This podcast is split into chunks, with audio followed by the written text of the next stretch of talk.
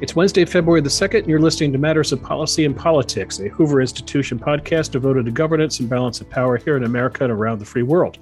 I'm Bill Whalen, the Hoover Institution's Virginia Hobbs Carpenter Distinguished Policy Fellow in Journalism, but I'm not the only fellow who is a podcaster. If you don't believe me, go to the Hoover website and check for yourself. That is www.hoover.org. Click on the button where it says publications, go to where it says podcast, and look for yourself. We have all sorts of topics covered. You can subscribe to any or all. You can also sign up for Hoover's monthly Pod Blast, as we call it, which delivers the best of our podcast to you each month. In fact, I made uh, the list. Two of mine were in there for January. I felt very flattered. Hoover Podcast, just one part of ideas defining a free society. My guest today on today's show is Tim Kane. Tim's a Hoover Visiting Fellow specializing in economics, immigration, and national security. He's also the author of a new book. It's titled The Immigrant Superpower How Brains, Brawn, and Bravery Made America Stronger. Available for order online via Amazon and other merchants wherever good books are sold, I like to think. Tim, good to see you. We haven't done this in a while. Yeah, great to see you, Bill. How have you been?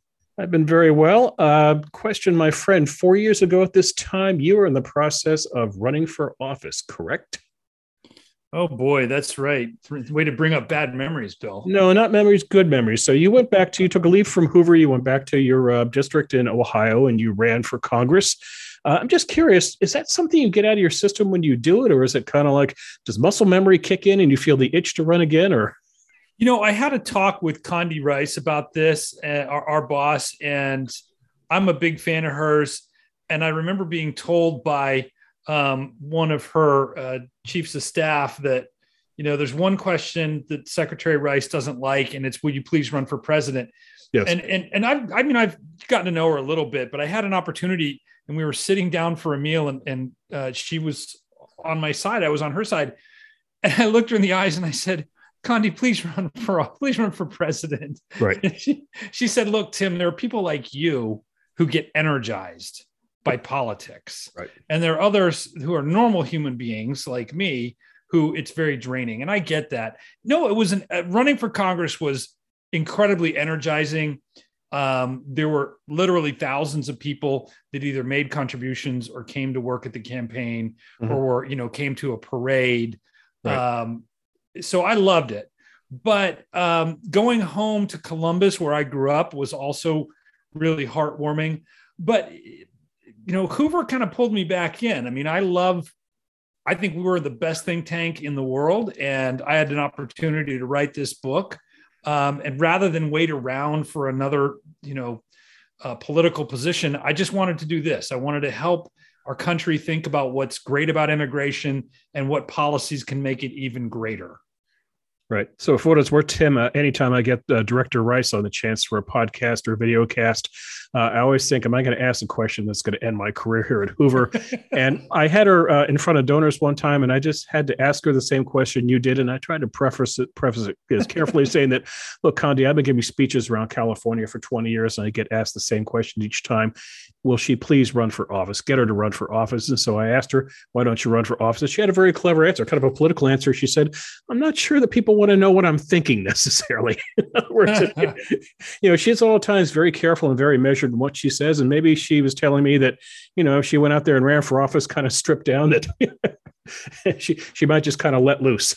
Yeah. No, it's it's uh there are different ways to serve, that's for sure. And um I mean, I, my campaign manager, for example, doesn't want to be a congressman, but he was he was just wonderful. There there are, there are different ways to serve, and having come out of the military, I know that's true. Not everybody's a fighter pilot. I was an intelligence officer, right? But um, you know, the things that we do as policy scholars are really important. And uh, you know, I'll tell you what's what's interesting when you run for office. Everybody thinks you've got an answer to everything. Like, right. well, what do you think about you know, water subsidies out of the Colorado? I, you know, to be honest, don't know. Got no idea at all. When it comes to immigration, I think there are a lot of congressmen that are just sort of following the knee jerk of their parties. And there's a lot of misperception about what the American people want. We get at some of that in this book, but the real theme here is let's not forget that without immigrants, we wouldn't be a great power in the first place. Right. So let's talk immigration, Tim, and let's first talk about what's going on in Washington, or more to the point, what's not going on in Washington. Uh, I think kind of appropriate that we're doing this today on Groundhog Day. I believe uh, Punxsutawney Phil saw his shadow. I think we're in for six more uh, Weeks of Winter. I don't know. I always get that screwed up. I like the movie though, and I mention this because, like the Bill Murray movie, immigration, um, the debate in Washington is kind of like Groundhog Day. It's just sort of every year seems to bring the same kind of same kind of problem. Here's the Biden record so far in immigration, Tim. Um, the administration so far has A, boosted refugee admissions, B, it's preserved deportation relief for unauthorized immigrants to come to, who come to America as children, and C, it's decided not to enforce the public charge rule that denies green cards to immigrants that could be used for Medicaid and other public benefits. Biden administration also lifted restrictions established during the early days of coronavirus. It reduced the number of visas issued to immigrants. But here's the question, Tim, the big one that's sitting out there right now. The president also wants to create a pathway to citizenship. The Biden administration's plan would create, I believe, an eight year path for about 10 and a half million undocumented people living in this country. It would also, Tim, update existing family based immigration and it would increase the number of diversity uh, visas. Here's what I'm curious about, Tim we have seen the Biden administration go very large on a lot of left, left of center ideas that necessarily aren't popular out in, in, the great hinterland. They tried to go big on Build Back Better and got denied. They tried to go big on voting rights and got denied. The president's talked about immigration, Tim, but he hasn't pushed for it. You haven't seen Chuck Schumer and Nancy Pelosi push for it either. Why are they reluctant to push on immigration when they are willing to push on other issues that are problematic for Democrats? I I'm really puzzled by it, and I think it's one reason is that Democrats are more divided on immigration than we may realize. Uh, there was a, an interview a few years ago when Bernie Sanders was the candidate for the presidency, and he instinctively was using some rhetoric about how immigrants steal jobs. And got challenged by the interviewer, like, "Whoa, whoa, whoa! That's that's not the, the new party line here." So there's a union left position that's part of the Democratic DNA.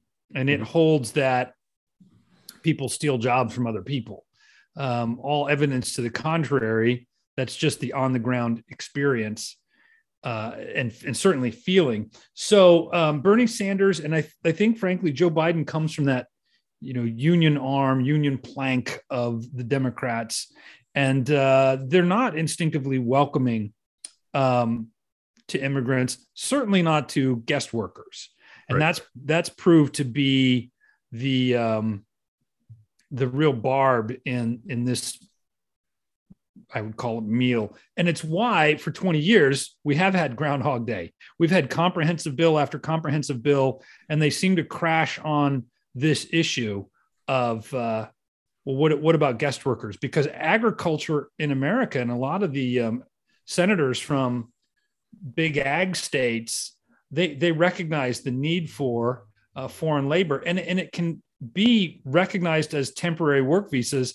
But if those are blocked or denied, or a wall is built and it's impossible, well, then they're going to have to go underground to uh, illegal immigrant labor. Um, and I think that's really that Republicans are able to resolve that. Mm-hmm. President Bush and uh, Ted Kennedy had a handshake deal on a comprehensive bill, right. but they always fail. Um, and then you see when Democratic president gets in the White House, this happened with Obama in his first two years. Mm-hmm. Nancy Pelosi was in charge of the House. I think they had a much bigger uh, control of the Senate, a 60 vote clear threshold. They passed right. that massive healthcare reform legislation with those 60 and nary a peep on immigration reform. You know, right. so here we are again a decade later, and it's the exact same song. Um, I don't think they're going to be successful if they try to do a pathway to citizenship. Mm-hmm. That's become a lightning rod. Um, the American people, frankly, reject that choice between, well, do we deport all these illegal immigrants or do we give them a pathway?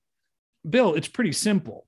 You give them legal status mm-hmm. um, and you make it renewable as long as they're not committing crimes and they pass a background check.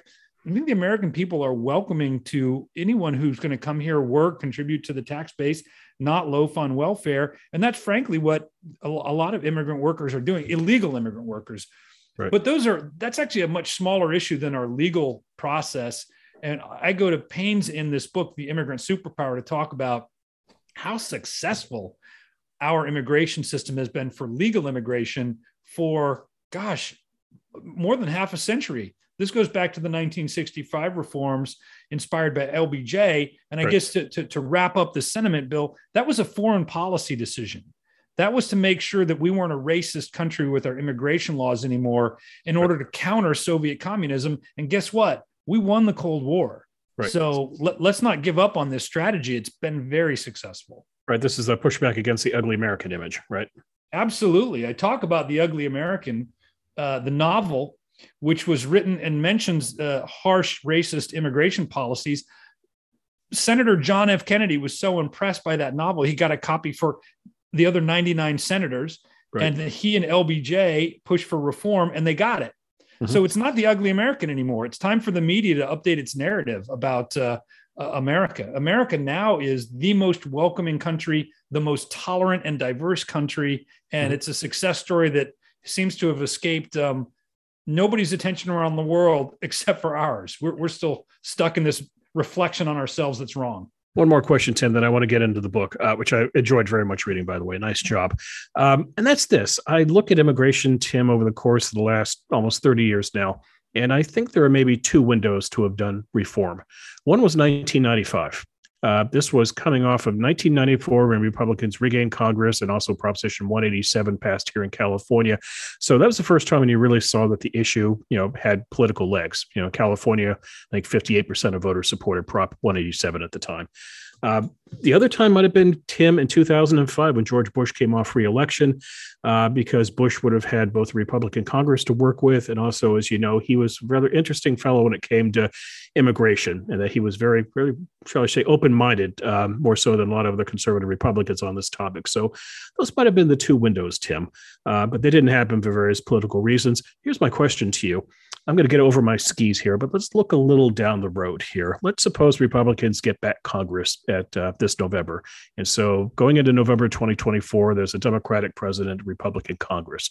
Let's suppose, for the sake of argument, Tim, that Republicans hold on to Congress in that election and the presidency goes back to Republicans. Now in 2025, Tim, you would have a Republican president coming in with both chambers controlled by Republicans.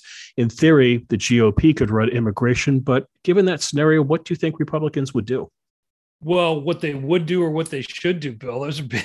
well, I, I, for, I, guess there are two questions here. One is, do you think they would really touch the issue? Because here we have Biden touching it, but he wants to go big, but really not in a feasible way, as you suggest. Would a Republican president, you think, want to go big and do something dramatic, or do you think he or she would have bigger fish to fry? Do you think the party wants to really delve into immigration reform? So I think race and immigration uh, are so closely tied now in the conversation, and mm-hmm. I think that we're we're about to see a real uh, shift in partisan attitudes on that. So there was a poll that came out recently about Hispanic voters, and I think it sort of shocked the political world that Hispanic voters for the first time were evenly split Right. 50% would be more likely to vote for Republican, 50% for Democrat. And historically, they had leaned more towards Democrats. I think this grievance CRT, critical race theory um, perspective um, from the Democratic Party is turning off a lot of voters who don't want to be defined by their race. They don't want their children's scholarships to be tied to the color of their skin. So right. you have Asian Americans, um, Hispanic Americans, and now with the Whoopi, Goldberg thing, this harsh view of black white as if all white people are from the same tribe. That's offensive to a lot of people who you know are not your typical WASP and Catholics, Jews, uh, Italians, frankly, and this is covered in the book. Italians were lynched en masse um, and not seen as white 100 years ago. So Right. You know, our our story, the American story, is one of becoming more and more tolerant, and yet the CRT movement is trying to take us backwards. And I, I think we're going to see people will open their eyes and realize the party that believes in colorblind radical equality is is more the Republican Party.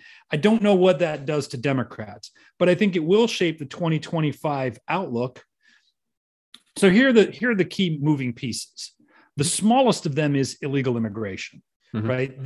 In fact, net migration to, to Mexico is negative now. There are more Mexicans leaving hmm. um, who are truly Mexican citizens than coming. We see an influx of Central Americans. Um, I think a lot of that is because of a very confused policy under Obama that would welcome children or families with children, but not single males. Right. Well, then we we we see some things that look sort of exploitative with bringing children through a very dangerous trek across the border and then saying, "I I want uh, asylum." They're not really refugees in the classical sense. They're more economic migrants. I think that one will get maybe sorted out before 2025 because it really is a border crisis. So the question is, what do we do about legal, which is a much bigger issue? I have a feeling that there will be a reinforcement of family based um, immigration policy. Most of immigrants to America come through family connections. We're unique in the world.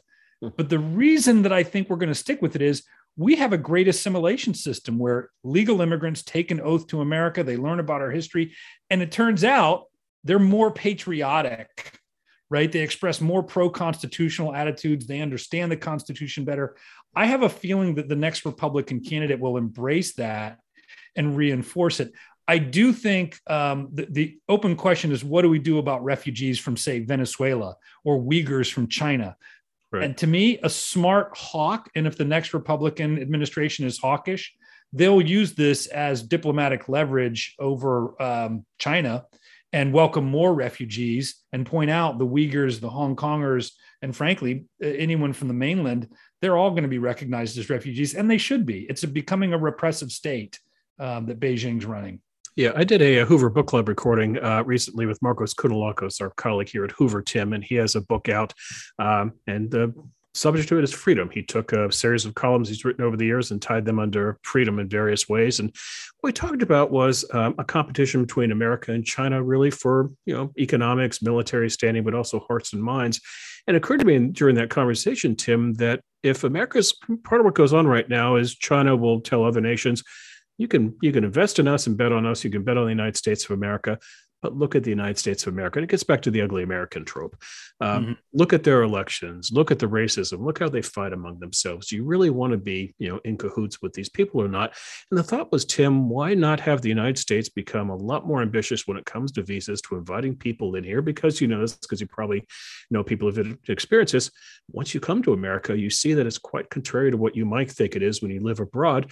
And best of all, if you come to this country and you know drink from the nectar of democracy and freedom and go back to your country, you might be more interested in promoting democracy and freedom back where you live. I'm going to ask you a question, Bill, mm-hmm. because I mentioned illegal immigration is the smallest issue.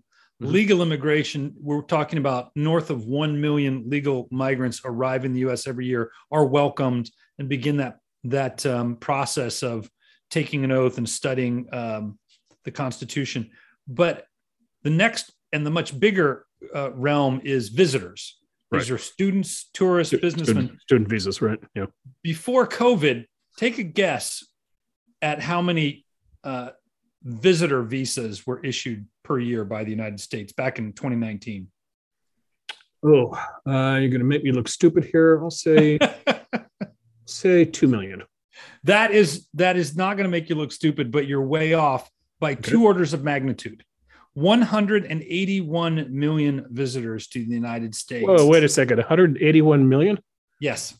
It's huge. And and these are people that are doing business deals. These are students at our universities, but there are a lot of people going to Disneyland, right? So people, so people, people coming and going, and sometimes for brief periods, like to do a week in California. Absolutely, and right. some of those are repeats. So it doesn't mean 181 million souls at the same time, right? It, but it does mean, you know, this might be uh, there might be an individual that comes on 10 business trips a year. But right. the fact is, we have a smooth functioning tourist uh, visitor system. Mm-hmm. And um, these are people, students that go to our high schools, exchange students, go to mm-hmm. our colleges, which is a billion dollar industry, multi billion dollar industry.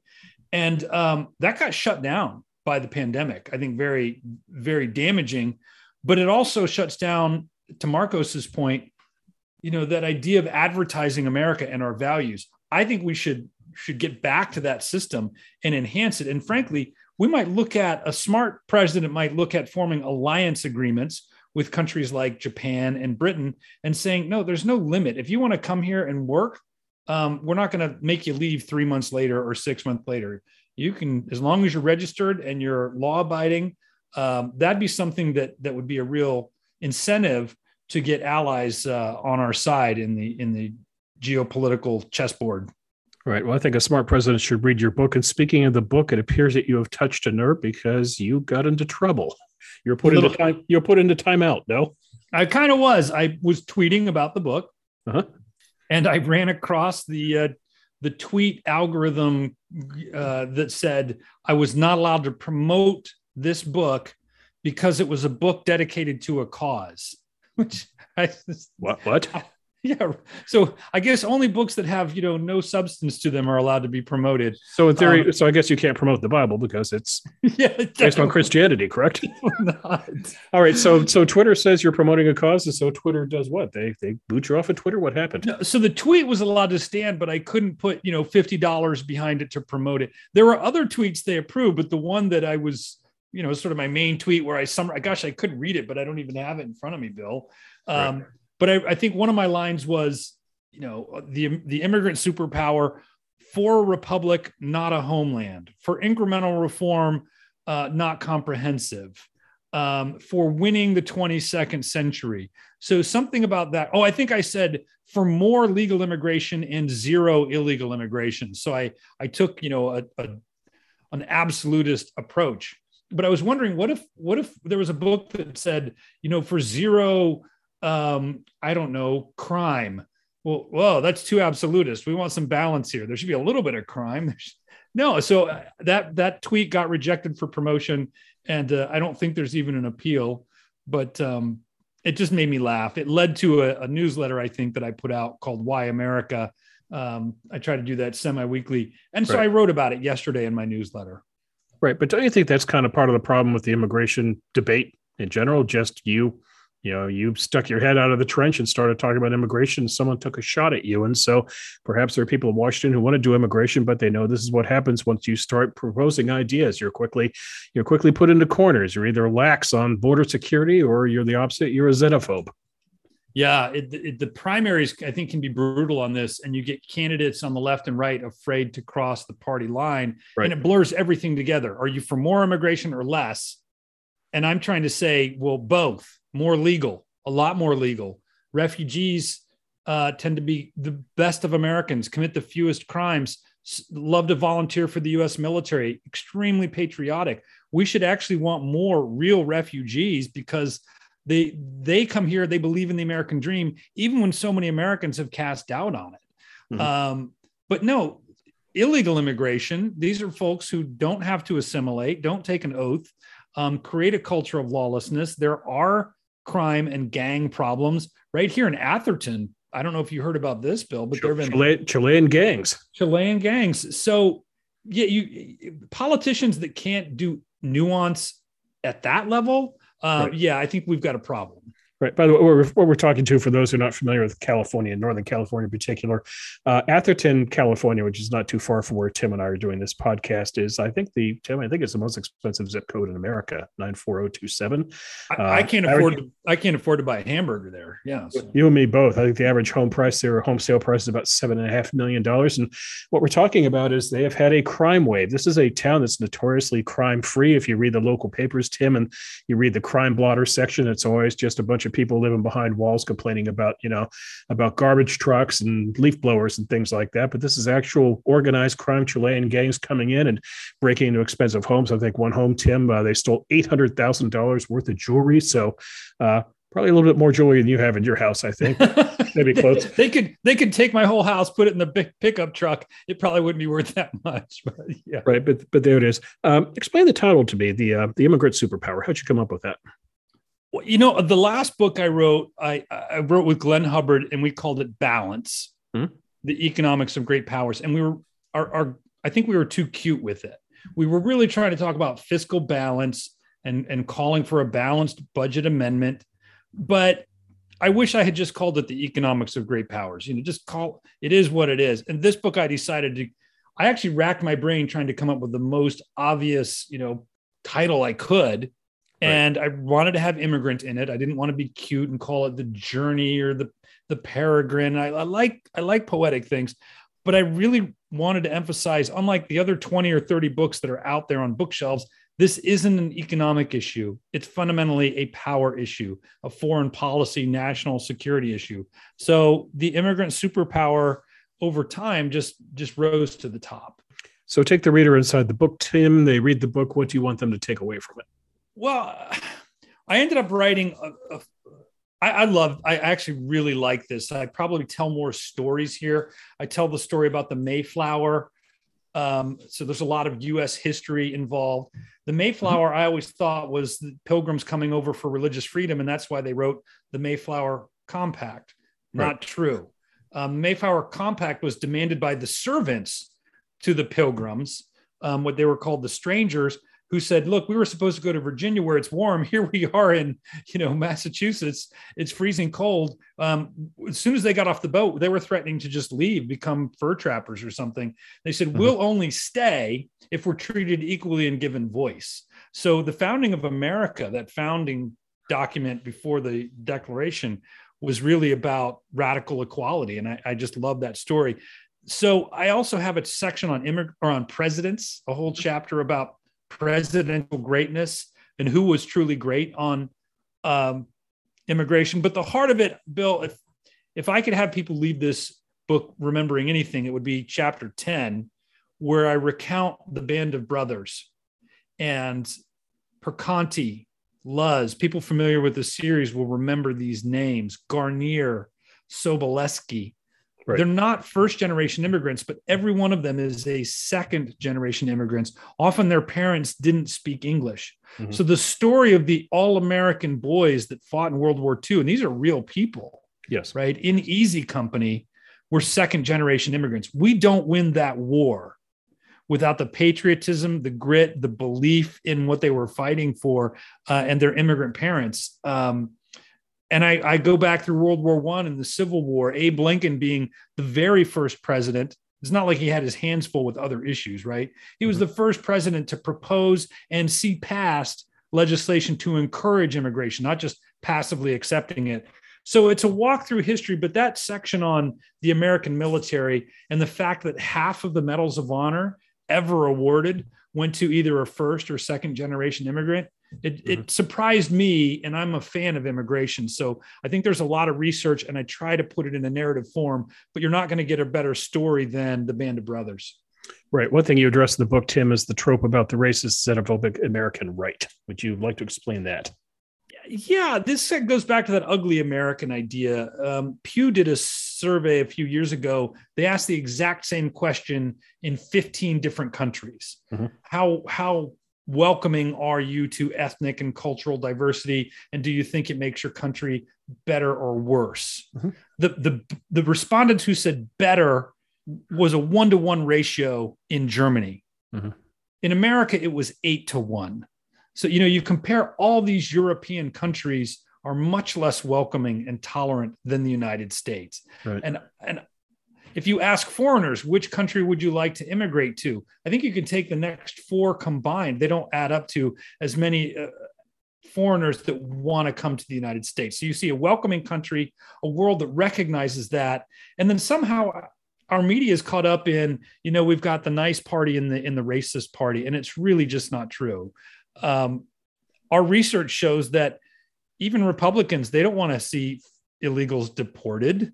Mm-hmm. A, a, majority of Republicans are opposed to deportation as a solution, but they also don't want to have amnesty. So right. you know, I think the mainstream media is really more guilty of following this trope.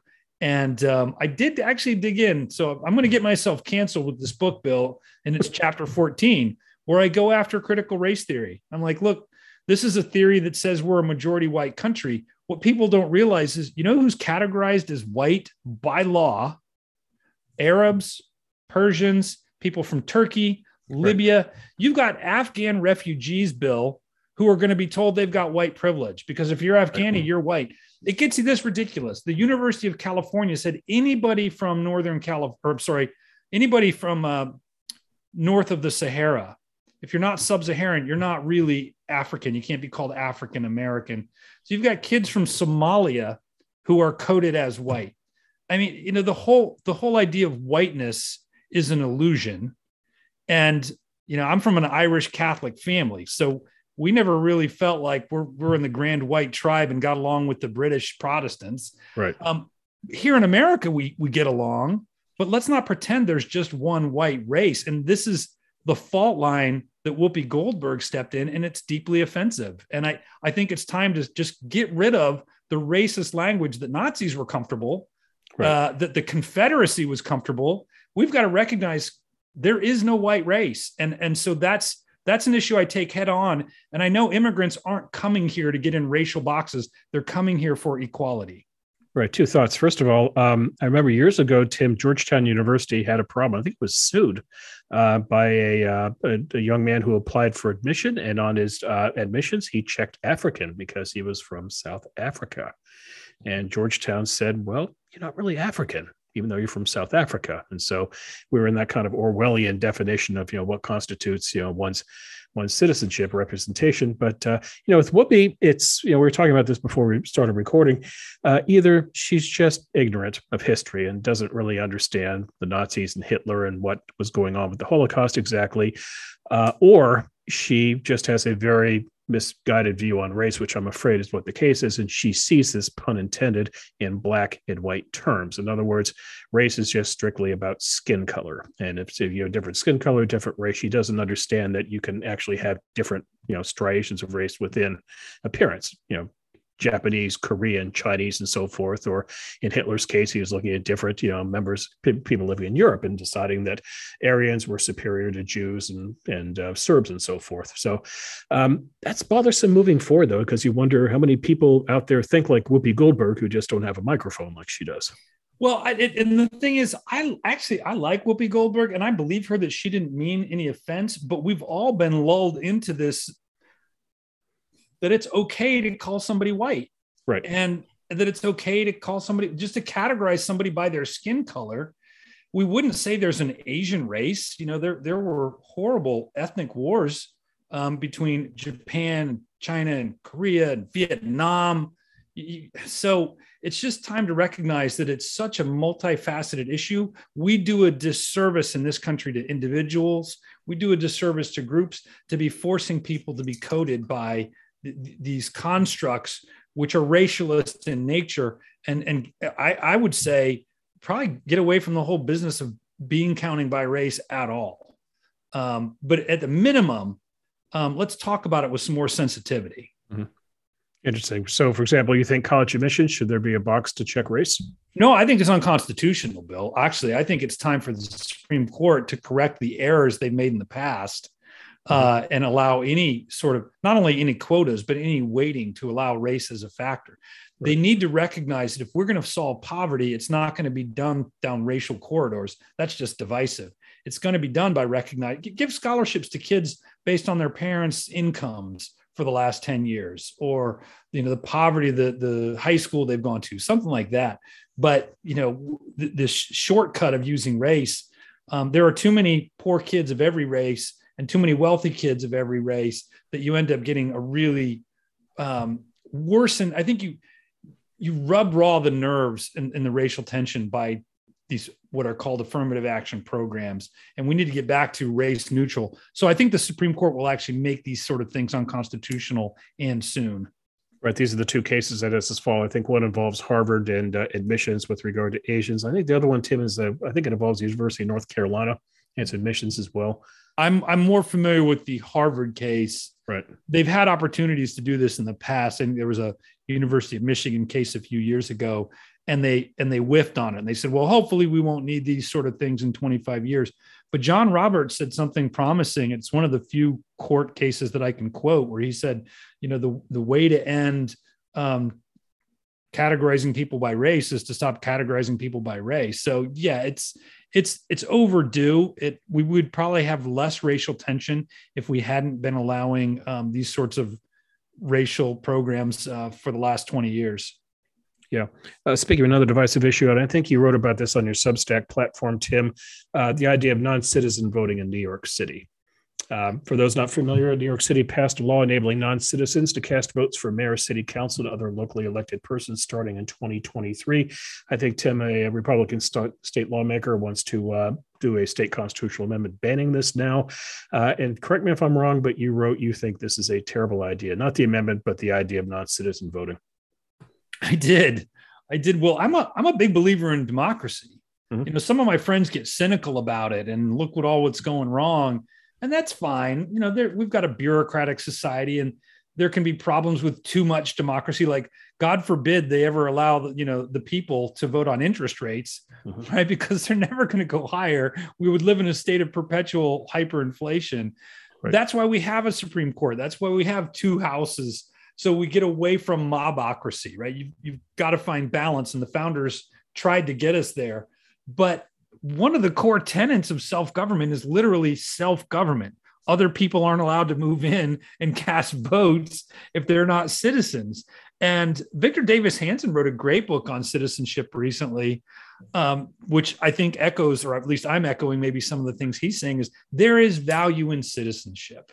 Allowing illegal immigration and allowing non citizens to vote violates what are supposed to be you know part of the bargain of citizenship is you contribute you work hard you pay your taxes but you also get to control things. Mm-hmm. um, they've written this law so badly in new york that it's not un- unimaginable for a foreign power to say you know what? We'd like to have a hand in who the mayor of new york is or the new york legislature. So we'll have people move over or just visit as tourists for 30 days because that's the residency requirement and like I said, how many people visit America every year?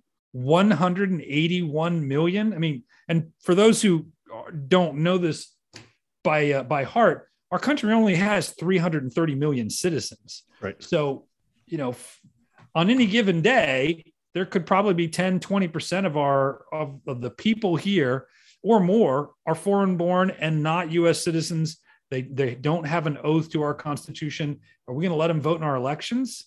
I mean, the question is, what is democracy? And I think it's pretty clear. It should be citizens only.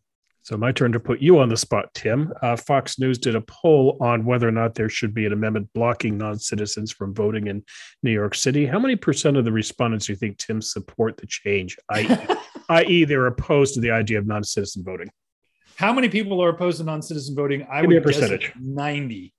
77% actually. But okay. keep in mind that was 50% of Democrats, 90% of Republicans, but here's the here's the killer, 70% of independents. That's what takes right. you 77%. So it's a politically it's a terrible issue for Democrats. It's probably one reason, Tim, why you see both uh, AOC and Chuck Schumer. I don't think they've talked to Peep about this, and this is in their backyard. Yeah, no, it's and I'm torn on that because I might be one of the um, I might be one of the minority that would be opposed to this amendment and mm-hmm. here's why. I believe in this amendment called the 10th, yes. which is powers not explicitly granted to the federal government are reserved to the states and the people. Right. And we've we've all but ignored that one. You know, if California wants to be silly about their voting for their state legislature and their city, I can scold them, but I'm not a New Yorker. I'm I'm from Ohio and uh, I don't want to pay off their their profligate debt. I don't want to deal with their horrible, you know, permissive crime uh, policies. By the same token, I, I, don't want them to tell me what's voting and what's not voting. This kind of gets back to the um, Democrats' initiative on uh, the legitimacy of elections that aren't run by the federal government. And what did right. Joe Biden just called into question the upcoming elections that they may be illegitimate unless he can change for the first time ever who gets to control state electoral uh, processes. Um, no, I'm I'm count me in column in defense of uh, federalism, Bill. Okay, this does tie into the, what we started the podcast with, and that's the idea of citizenship. And I look at it, Tim, and I put it in this uh, light. Uh, you think of citizenship, and you think of being a citizen. You're in effect a member of a club, and if you're a member of a club, that club has privileges. And so, one way to push back against non-citizens voting is saying, "Wait a second, as a citizen, I have the privilege of voting. You don't give non-club members the same privilege." But Absolutely. then we go down, but then now it's time we start going the slippery slope of okay, if you're in this country and you're not a citizen, what are you entitled to? What can you tap into? And I think this now gets into your question about giving people legal legalized status. Right. Um, one of the things that citizens are called on to do in time of war is to serve in the military. So we're going to require people to be eligible to the draft if they're not citizens. So your point is, yeah, there are there are rights, but there are there are also obligations that come along with with citizenship. Um, I, I, think what's interesting, Bill, when you analyze the Constitution, and I, I used to ask uh, students this: What did do you think is the most important right, or how would you rank order them? Is it the right to free speech? Is it the right to vote? And I've got to say, I, over time, I've come to believe that the right to migrate from one state to another is, is one of the intangible but probably most important rights we have in a federal society. So if you know California adopts a bunch of silly rules that lead to a crime wave, well, people can move. If California wants to adopt a 20% tax rate on top of what people pay in federal tax rates, Californians can move. And you know what? They are moving. They're moving to places like Nevada and Texas and Oregon, although that one doesn't make sense, um, and uh, Florida, Tennessee, Ohio. Um, so I think the fundamental right we have is migration. It's mm. powerful internationally, but it's also powerful domestically. And, and that's one of the reasons that we're a superpower. The states check each other from uh, getting too crazy with bad laws. Mm-hmm. You mentioned Lincoln uh, delving into immigration. Ronald Reagan signed Simpson Mazzoli, I believe. Would Reagan go up on your Rushmore with Lincoln of presidents and immigration? Oh, absolutely. Reagan's farewell address, he was telling people that he had been looking out the window um, in the White House on the second floor with a view across the river, a, a, view that Lincoln had, and wondering what other presidents had said. He goes, "I want to try reflecting on what's the story I want to share um, here at my last address to you, the American people." And he told a story about uh, immigration and refugees who were called the boat people at the time in the right uh, coming, trying to flee Vietnam and Cambodia um, for freedom, leaving really oppressive communism. And the US Navy was charged with helping rescue those boat people. And many of them were brought here as refugees to become US citizens. That was Reagan's policy. I think it's forgotten how great he was in terms of being a pro immigration president. And George Bush was even better. George Bush, senior, 41, 41 yeah. Yeah was the president that I, I say uh, did the Louisiana purchase of immigration policy. He essentially doubled legal immigrant visas, green cards, and that's coded yeah. that's coded into law. So Reagan and Bush were, in my book, um, literally high watermark for great presidents on immigration. That's three. Is there's one spot on Rushmore left? Is there another president who leaps out? Well, uh, Truman's fantastic, um, and LBJ as much as I don't like a lot of his other policies, LBJ may be the single greatest uh, president in terms of impact on immigration policy. So if I can have five spots, those are the five.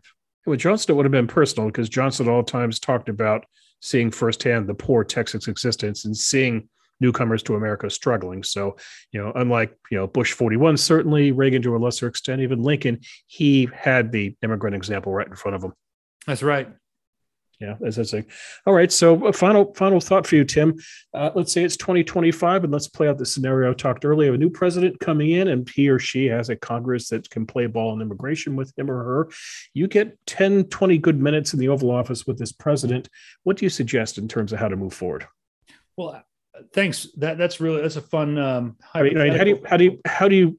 I want to know some sensible ideas of how to break the logjam because we could sit here and say you should do X, Y, and Z, and I could say, well, why don't you propose changing Article Two, Section One, and let's let you know newcomers to the country run for president if they want to. Right. And you could also push back and say, wait a second, what about birthright citizenship? Maybe we should end that now, and so forth. Those are hot potatoes, lightning rods, if you will. So give me Tim some sensible ideas that a that a president could put forward that you think might actually survive? I would start with saying um, this is a national security issue, and to secure American greatness and to win this century against our rivals, this is one of the um, arrows in the quiver that is deeply unappreciated. JFK, LBJ, even Reagan understood this with such a sharp contrast with Soviet domination of the world. And mm-hmm. here we were, a free country, welcoming foreigners from every corner um, that's really a, a, a, great tool to use uh, in the future. And so, how do we make America stronger and how do we use this diplomatically? Um, one is let's get more scientists and engineers here. Just like Truman realized we needed more German rocket scientists to win uh, the Cold War. Well, we need more AI scientists. Um, people worry a lot about Chinese stealing intellectual property. Uh, China's worried about America uh, stealing their brain power because mm. so many um, brilliant Chinese born citizens want to become American citizens. For goodness sakes, they're getting their engineering degrees and their computer science degrees at our universities. well, let's keep them. Um, so those those are some no brainers. I think the theme though I would give is the way to get the goal, uh, the the couple touchdowns here, where in the past there's been failure, is break up comprehensive and go for incremental progress. All or nothing approach, as Marco Rubio said, is 20 mm-hmm. years of nothing. Um, and the second is, I think we need to move away from quotas and caps and more towards standards. I'd like to maybe tighten down illegal immigration and get it to zero. But when we're talking about legal immigration, if you're law abiding, you've got a totally clean record, you're productive, you're adding to the economy. Why would we want to limit the number of, say, electrical engineers with no criminal background that want to be Americans? There should not be a cap on that. Right. Uh, when you mentioned national security, I thought you were going to evoke the southern border. Well, which, which we haven't, that... which we haven't talked about here. But if you're going to do immigration, if a president's going to want to pull something off of the Congress, it's going to be part of the conversation. So, what I think is a, a new idea, nobody's thinking about it this way, is the State Department should designate refugee countries. And I, you know, clearly Syria is a refugee situation. Venezuela, uh, it, there are people fleeing communism. China with the Uyghur, um, you know, camps and the repression of Hong Kong those countries should be declared refugee countries. And that means people from those countries recognized as refugees fleeing political persecution. That's different than poor countries, which are basically sending economic migrants. Those are not refugees. And they, they're going, I think being the Democrats being too open and loose and just playing on everyone's sympathies is, is actually creating a lot of resentment and confusion and leading to chaos at the border. We need a president who will say no. Mm-hmm. Okay. What about economic development in Central America? Uh, keep keep doing what we're doing. In fact, it's been successful, right? Mm-hmm. Um, GDP per capita. You, Bill, if you didn't see this, there's a defining ideas essay that I published a few months ago. It said, let's talk about root causes, mm-hmm. because everything that Kamala Harris is saying is a root cause for this border crisis there's greater crime. Not true. Crime peaked back in 2012 in all of these Central American countries. It's been cut in half since. GDP per capita? No, incomes are up in every one of these countries. Um, the root cause for the refugee crisis is a more permissive border and more permissive laws in the United States. It's um, literally the case of seeing the bat signal going up, right? Yeah. No, yeah. we've we've done a good job engaging with Central America. I think we can do better. I think we need to pick some really committed allies to help their economies boom, and that probably starts with Mexico. And mm-hmm. Mexico doesn't like th- these, you know, migrant trains coming through their country. So, but I think the birth rates have fallen so precipitously across Latin America mm-hmm. that the notion of these giant waves of people that's probably going to become old news. You know, I think within a decade. Could be wrong, but um, I, I think we're heading toward a more a much richer continent where we're going to be wondering, wow, where did our farm labor go? Because that's going to be the next crisis. All right. So if we look at immigration and we look at issues such as technology, such as engineering skills and so forth, uh, doesn't that tilt Emma Lazarus on her head? Because this is not the huddled masses who came into New York Harbor. Well, it's just a different world. I mean, George Washington said he dreamed of America becoming an asylum to the world. Right. And the, the principle is let's recognize this is a going to be a society not just for the English, not just for the English speaking. Mm-hmm. Washington saw the potential um, that we've actually fulfilled and become. We should be proud of it and we should just continue forward with it. Yeah. Thank you for not saying, oh, George Washington we're live today. I hate these questions when people say, what would the founding fathers think of X, Y, or Z? And before you know it, we're saying, what would Thomas Jefferson think about riding around in a Tesla? Well, you have no earthly idea what's going on. So. so true. So true. Okay. So the book. So it looks like you've got a healthy few weeks of promotion for it coming up. I hope so. We've got some good op eds in the works. I know Real Clear Politics book section is going to run a pretty neat piece. Um, there's a big section that I turned into an essay called The Chosen Immigrants about the Jewish diaspora going back centuries. And uh, yeah, it'll be fun. Keep an eye out, Bill. I'll, I'll give you a heads up when when some new pieces come up. Well, I got bad news for you. You and I are doing a Hoover book club on this very soon, so consider yourself warned. Okay, I'll see you again soon, Bill. Thanks Tim, for having me. Tim, I enjoyed the conversation. You've been listening to Matters of Policy and Politics, a Hoover Institution podcast devoted to governance and balance of power here in America and around the free world. If you've been enjoying this podcast, please don't forget to rate, review, and subscribe to us. And if you wouldn't mind, spread the word. Get your friends to have a listen. The Hoover Institution has Facebook, Instagram, and Twitter feeds. Our Twitter handle is at Hoover Inst. That's spelled at Hoover I N S T. Tim Kane is on Twitter. His Twitter handle is at Timmer Kane. That is spelled T I M M E R K A N E at Timmer Kane. And he's also on Substack. The address there is Why America. That's W H Y America.substack.com whyamerica.substack.com. And the book, once again, The Immigrant Superpower How Brains, Brawn, and Bravery Made America Stronger. For the Hoover Institution, uh, this is Bill Whalen. We'll be back soon with another installment of Matters of Policy and Politics, talking Ronald Reagan, who has a birthday in a couple of days. Till then, take care. Thanks for listening. This podcast is a production of the Hoover Institution, where we advance ideas that define a free society and improve the human condition. For more information about our work or to listen to more of our podcasts, or watch our videos, please visit hoover.org.